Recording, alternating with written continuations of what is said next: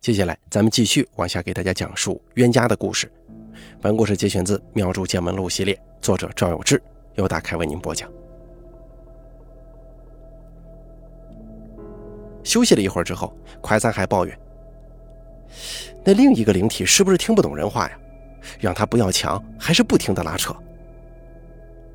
老王拍了一下快三海，就说：“喂，你可别乱说话，他能听见的，惹毛了，搞不好回头来整你啊！”快三海伸手捂了一下嘴，说道：“是不是那个上身以后动作不熟练的家伙，性格特别急躁，隔一会儿就以为开好了，想上来说话呀？”我说道：“有可能，等会儿再开的时候，如果那个不熟练的先上来了，我跟他好好聊一下。”我喝了杯水，休息了一会儿，接着练起来。这次小青拿上香之后啊。虽然也开始手脚不停地颤抖，但身体显得十分僵硬，半天都没能站起来。估计这就是另一个家伙了。蒯三海跟张才艺也明显觉察到了，停下锣鼓声，方便我说话。我对小青说：“那个，我也不知道该怎么称呼你，咱们先这么说话吧。你能否听见我说话呢？如果能听见的话，你给我个表示吧。”小青顿了几秒钟，缓缓地点了点头。行，能听见就好。你给小青报梦说，今天一天就能练到开口。你现在这个样子，互相拉扯，越练越差，一天肯定开不了口啊。小青低下头，好像在表达一种愧疚感。我接着说，你先不要着急，先让那个擅长开铜路的上来，他把铜路都打开以后。能说话了，您再过来行不行？小青半天没反应，我又重复了一遍我的话。这次小青摇了摇头。老王在旁边帮腔说：“您不能不讲道理吧？您又不擅长做这个开铜炉的事儿，继续耗在这儿，永远也开不出来的。”我说道：“规矩要跟您讲明白。”第一条就是，小青手中没有拿着香请你的时候，一定不准上身。小青干脆的点了点头。我继续说：“你先去休息一下，不要着急。不管你们总共有多少人，只要是有诉求，我们尽量满足。能开口以后，我们按照次序上来说话，到时候再请你。大家要排队。你要是抢的话，这可就坏了规矩了。”小青迟疑了很久，终于不太情愿似的点了点头。我说道：“那你先退吧，我们继续练。”小青既没有睁开眼，也没有变成那个会跳舞的铜匠。我心里有点气，按照阿乐教我的办法，用令牌在左手手心上画了一个“会”字，猛地把令牌拍在神案上，大喝一声“退”，同时立即伸手按在小青的额头上。小青很快就睁开了眼睛，我们继续练。在这之后又练了两次，总的来说还算顺利吧。期间只被那个动作僵硬又性格执拗的灵体打断了一两回，其余的时间基本都在跳那个民族舞。按照阿乐告诉我的，还要专门制一道开口符，看铜路开好了以后，再问童身能不能吃。如果那边也准备好了，就可以把符水喂进去了。等到第三次练的时候，小青已经动作非常娴熟了，仿佛一个舞蹈家正在舞台上优雅的表演。我们等他结束了以后，让他坐到椅子上。我问道：“你准备好喝开口的符水了吗？”小青很痛快地点了点头。我拿过一个碗来，把事先准备好的开口符烧了，纸灰落在碗里，倒了点水，大家一起配合着帮小青喂进去了一些。我说道：“好了，请开金口说真言。”小青顿了一下，张口说：“好，可以说话了。”那你先报一下名号吧。小青没回话，而是轻轻地摇了摇头。你这连名号都不报，咱们怎么沟通啊？我连你是谁都不知道。小青闭着眼睛环顾四周，说道：“你让他们都出去，我只能说给你一个人听。老王笑着打趣：“哼，这一个个怎么回事啊？都是只愿意说给你一个人。”快三海说：“哎呀，人家毕竟是庙祝嘛，到这个地方来，当然要给当家的面子了。”说着，快三海领着大家去茶室泡茶了。我说道：“行了，现在就天知地知，你知我知了，说吧。”小青似乎很不放心的，又左右扭了扭头，确定周围没有其他人了，开口说：“我叫胡天明。”我突然想起来，以前打交道的一些东北地区的出马大仙儿，好像都有自己的名号，还有个类似字辈谱系的说法，姓代表了自己的动物特征，比如姓胡的都是狐狸，中间天字是辈分排行。我说道：“那你是从东北过来的吗？”“是东北的，我是狐狸。”“请问您这是想在小青身上出马呢，还是说有什么恩怨需要了解呀？”“我跟他有这个缘分，要上身来显法。”我说道：“小青平常自己有工作的，你可不能打扰她的正常工作生活，除非她愿意在业余时间把你请上来。”帮人查事治邪，这行吗？嗯，可以的。那再请问，您需要供奉吗？是让小青在家里给你供个坛，还是怎么搞啊？有没有都行，方便了可以上个香，不方便也没事儿。我心想，这胡天明倒是通情达理，既不像是来讨要香火钱纸的，也没有特别蛮横的要求必须经常上身。我说道。那其他的都可以讲给别人听了吧？我把大家喊回来，行吗？行。我去茶室里把大家喊回大殿当中。快三海问道：“之前小青从上大学的时候就经常会做梦，有人在梦里给他指点，这些梦都是你报的吗？”小青点了点头，笃定地说：“是的，这也是显法。”蒯三海又问。你们想要在小青身上出马的，总共有多少位啊？小青说：“我数一数。”说完之后，小青的脑袋好像突然失去了支撑一样，自然垂下。过了一会儿，又重新抬了起来，说道：“七十五个。”什么？七十五个？我们都感到有些不可思议。小青又说：“没错。”就是七十五个，我说道：“那全是跟你一伙的，还是说是从不同地方过来的好几个派系呢？”总共有四伙。那你们这伙有多少人呢？二十三个。那你们这伙老大是谁呀？能让他上来跟我们沟通一下吗？我就是老大，他们举荐我出来的，我可以代表所有的七十五个。快三还把之前小青写满五页那个奇怪的文字拿了出来，就说：“您之前写了这些，能给我们翻译一下吗？”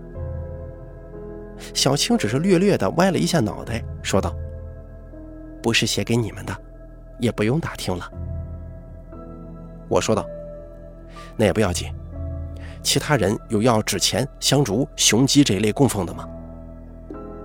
小青说：“有没有都行。”愿意供奉，我们就收，不勉强的。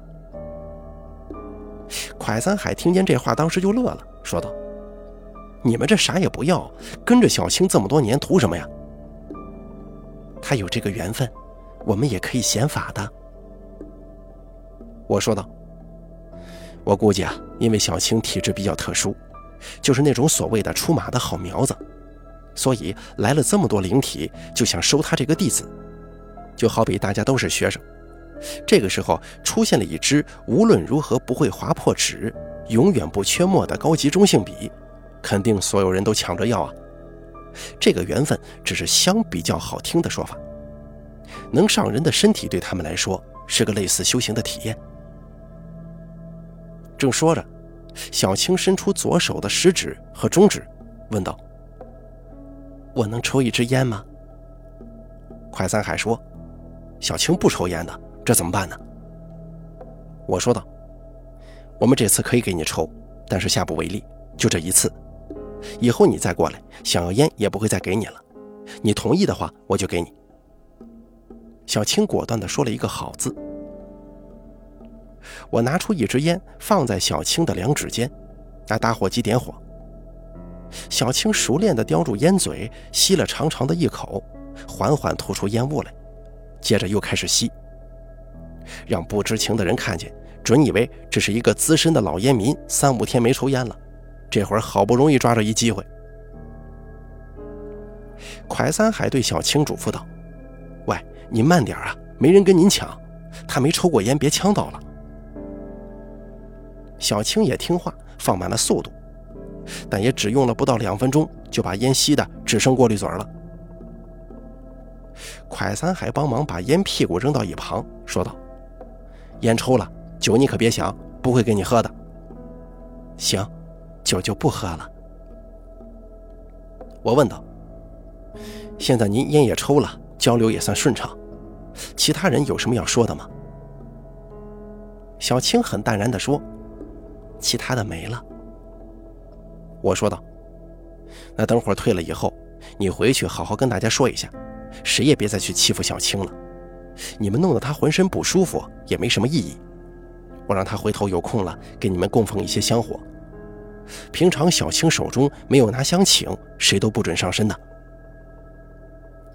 小青若有所思地想了一会儿，皱起了眉头，说道：“其他人都听，就是有个小蛇，他不服管，不太好弄啊。”我说道：“小蛇，跟你不是一伙的吗？”小青显得很苦恼，连连叹气，说道：“他是别的地方来的。”老王说：“什么意思？其他人都能说明白，这个蛇是刺儿头，他听不进去好话是吗？”我说道：“先别忙，我刚才忘了问了，你们总共有七十五个人，分成了几个派系？”小青伸出一只手，缩进大拇指，说道：“四个。”哦，也就是说，你是一个派系的老大。你说的这个小蛇也是其中一个老大，对吗？那其他两个派系呢？其他的都没事儿。那另外的两个派是中立的，三派都推举我出来，就这个小蛇反对我。那麻烦您问问他的意思，是需要我们做什么，还是说他完全就跟疯子一样，只会瞎胡闹呢？小青缓缓地晃了晃脑袋，说道：“不好搞，把他收了吧。”我说道：“这怎么收啊？你能直接收了他吗？”“你收啊，你不是会法术吗？”我说道：“我们这个是无差别攻击的，我能做一场法事或者制几道符去制邪，但这就好比我看到有劫匪抢银行，我可以打电话报警。”警察来了，我没法控制他们，说只抓里面那个抢保险柜的，人家直接把犯罪分子一网打尽了。小青嘴角微微上扬，说道：“你连这么一个小蛇都收不掉吗？”我说道：“术法里面制邪的内容没有指名道姓去抓固定的某个灵体的部分，我要是做了，你们这一伙人可都受影响。你这是对我用激将法呀！”这个可没用呢。小青说：“那以后可就麻烦了，我也管不住他的。这样吧，你把他喊上来，我跟他聊一聊，先看看什么情况。”小青低下头，过了一会儿，张嘴说：“说吧。”这会儿小青完全不是刚才那副神采飞扬的模样了，反而有些愤世嫉俗的表情，动作还比较拘谨。快三海直接问：“你这是想干什么呀？”小青愤愤地说：“是我先来的。什么先来后来的？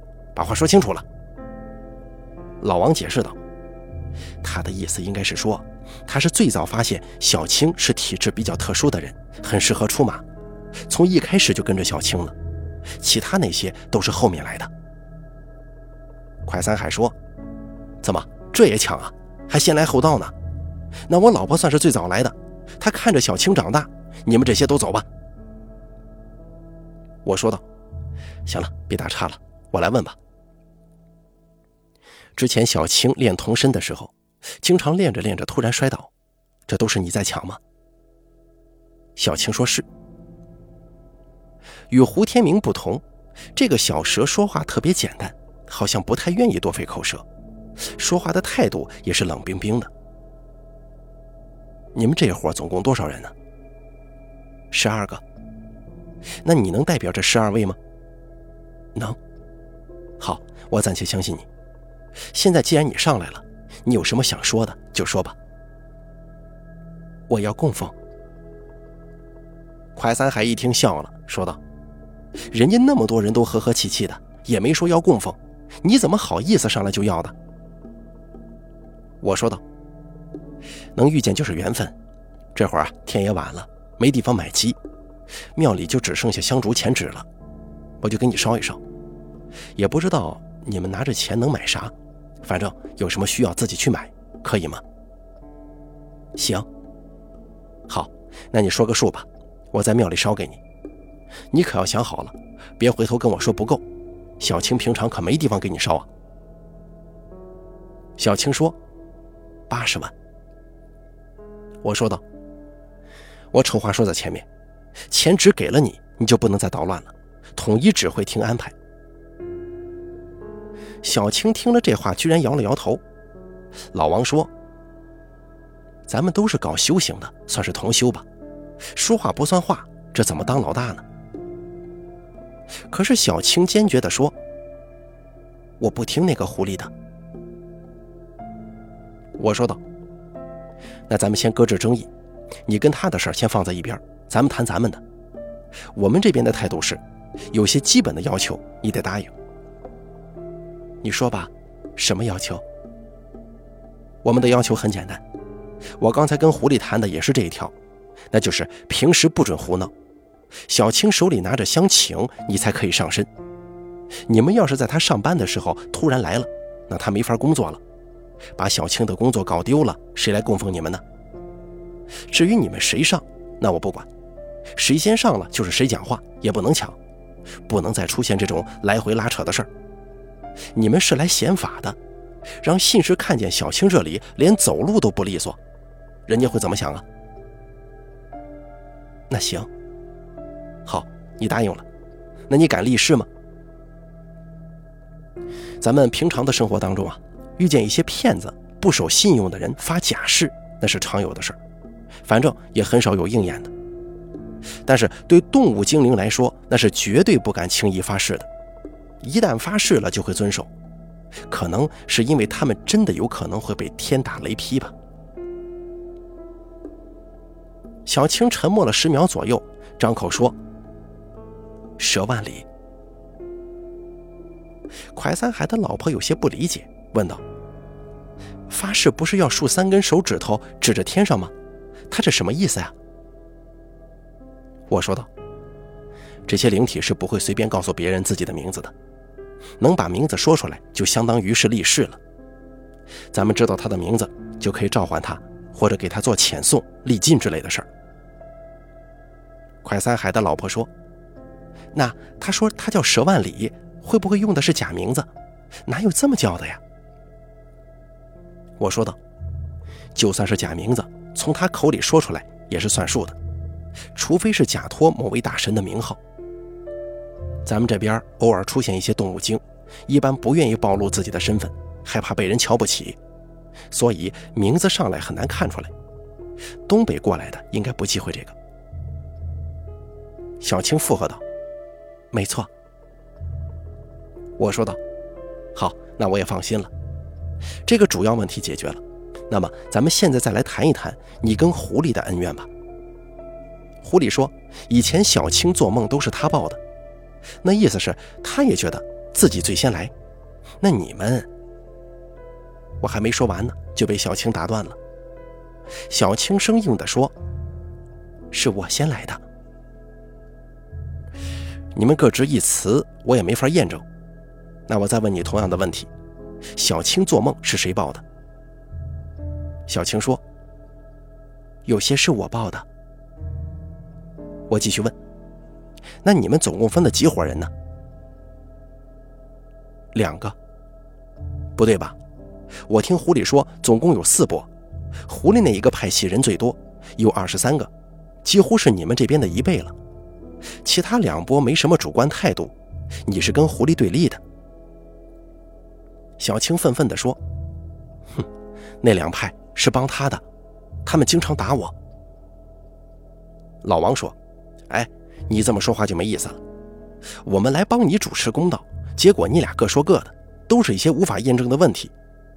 狐狸说你不好管，不听指挥，你说他仗着人多欺负你，实在觉得不合适。”要不你再去别的地方找个弟子吧。”小青倔强地说，“我先来的，我不走。”快三海一听笑了，说道：“我的天哪，今天这是遇见硬茬子了。”我说道：“你打又打不过，走又不肯走，你想让我们怎么办呢？”小青没说话，一副你看着办吧这个表情。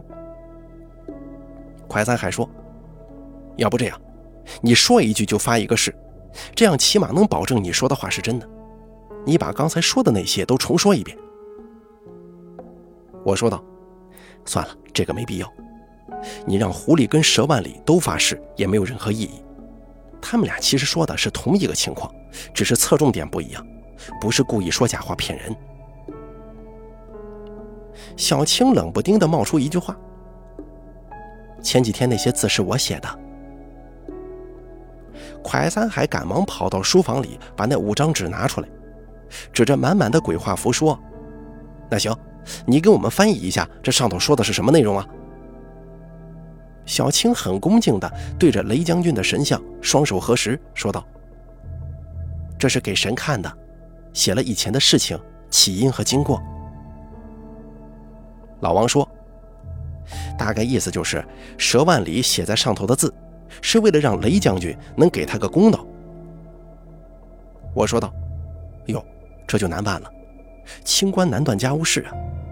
这么一看，雷将军也很为难。要是真的佘万里撒谎了，直接就被收掉了。”小青说：“狐狸引小青来这儿，其实他就是想除掉我的。”快三海说：“哦，那我明白了。”狐狸给小青托梦，让他来庙里，其实不光是想让咱们帮他把童身开出来，还想借咱们的地方把蛇万里给解决掉吗？我说道。狐狸那边人太多了，让他走是不现实的，就算用法事去遣送，都遣送不完。蛇万里这边人少，可他也没做什么坏事，不可能就这么稀里糊涂的把他给办了呀。大家面面相觑，一时之间谁也没了主意，谈判陷入僵局。我只好说：“这样吧，你先回去，让我们几个再商量商量，等会儿再请你上来，行吗？”小青轻轻地嗯了一声，随后睁开了眼睛。接着，大家伙就坐到茶室里了，然后就商量有没有什么好主意。老王说：“我个人觉得。”这个佘万里完全不占理儿啊！就算他先来的，那又怎么样？他连同路都不会操练，那不就是谁有能耐谁先上吗？这狐狸开同路，你看看人家那多顺畅啊！人家开好了同路，他捡个现成的便宜，哪这么多好事啊？快三海说：“狐狸啥都不要，蛇万里还要供奉，要不给他双份，问他能不能走？”我说道。你们上学的时候是不是特别老实，没欺负过别人呢？老王愣了一下，说道：“啊，没有啊，怎么了？”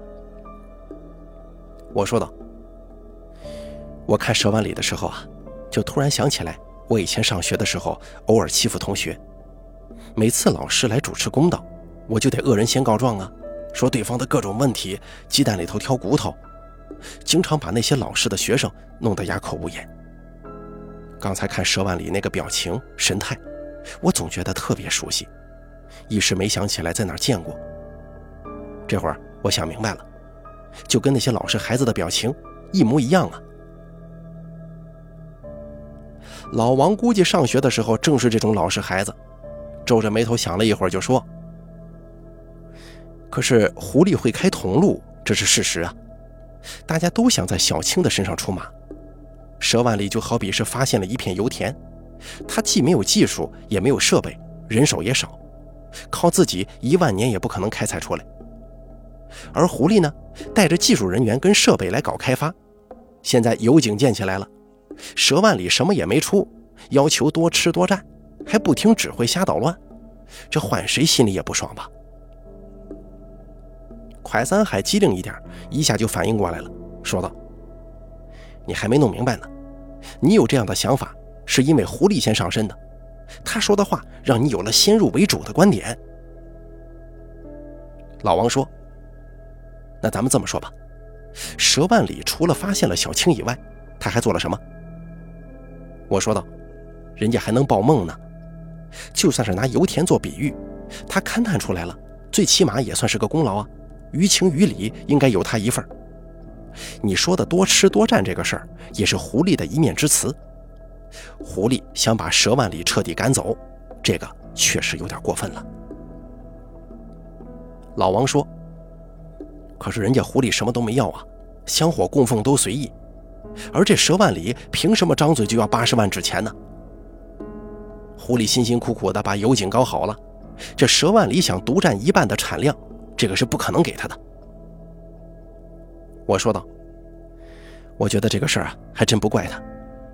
一是狐狸估计早就把咱们这些人的性子都摸清楚了，嘴上说随缘无所谓，回头小青也肯定烧给他，图的就是一个长期的供奉。”这第二嘛，我觉得佘万里正在跟狐狸赌气，说要钱纸也是气话，因为好话都让狐狸赶在前头给咱们说完了，人家干脆破罐子破摔了。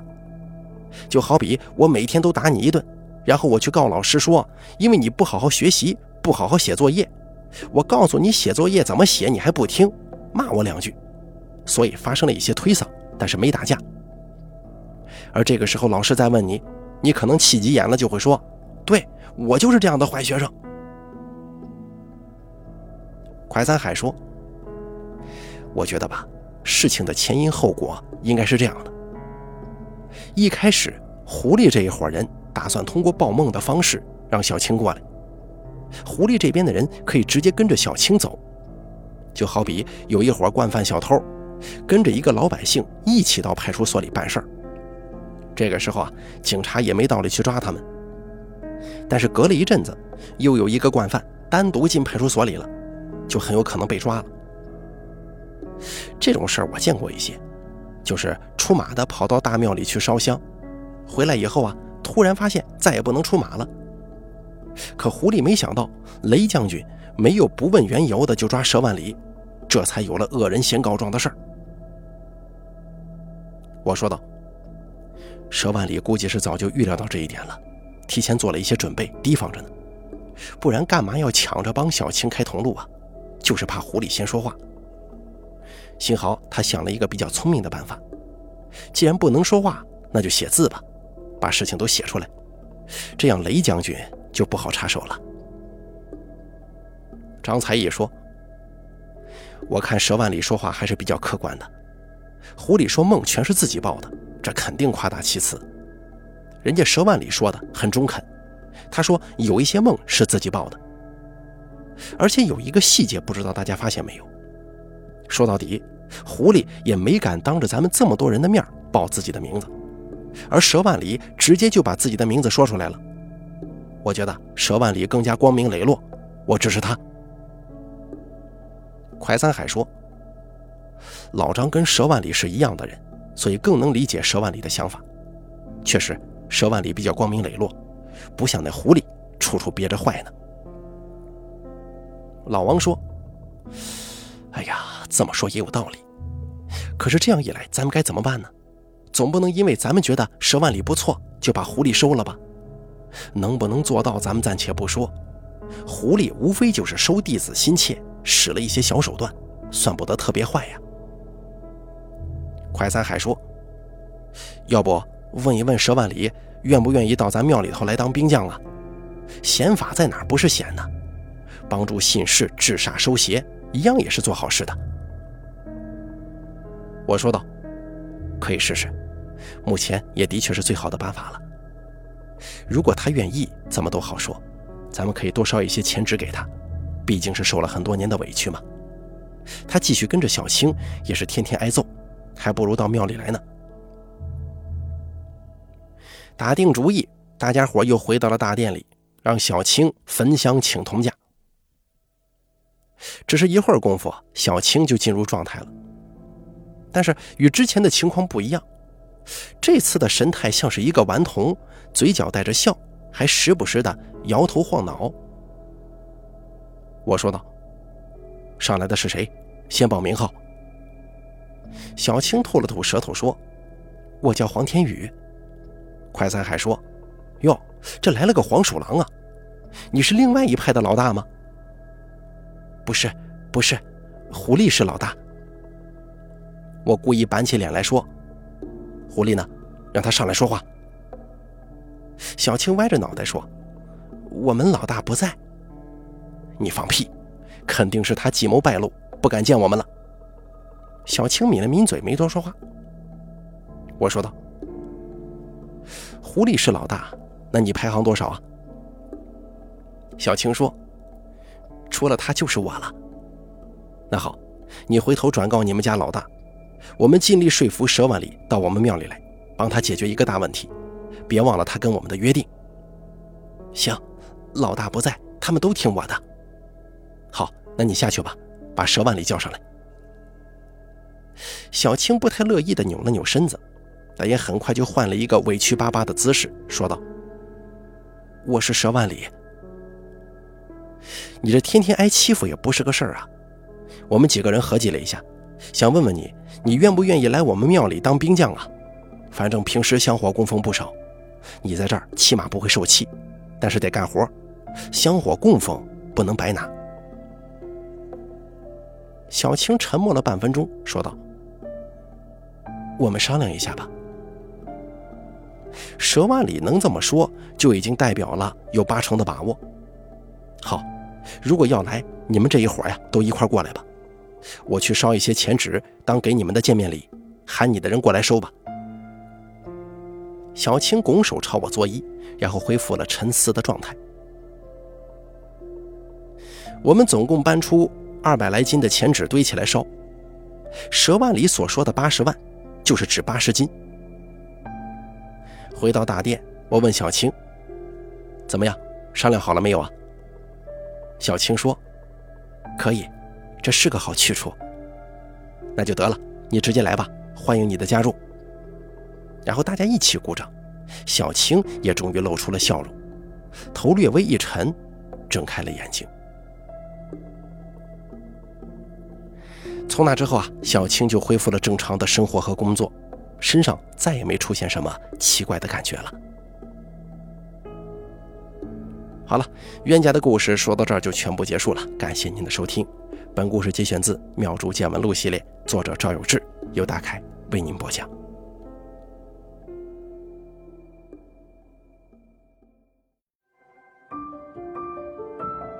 本期故事演播完毕。想要了解大凯更多的精彩内容，敬请关注微信公众账号“大凯说”。感谢您的收听。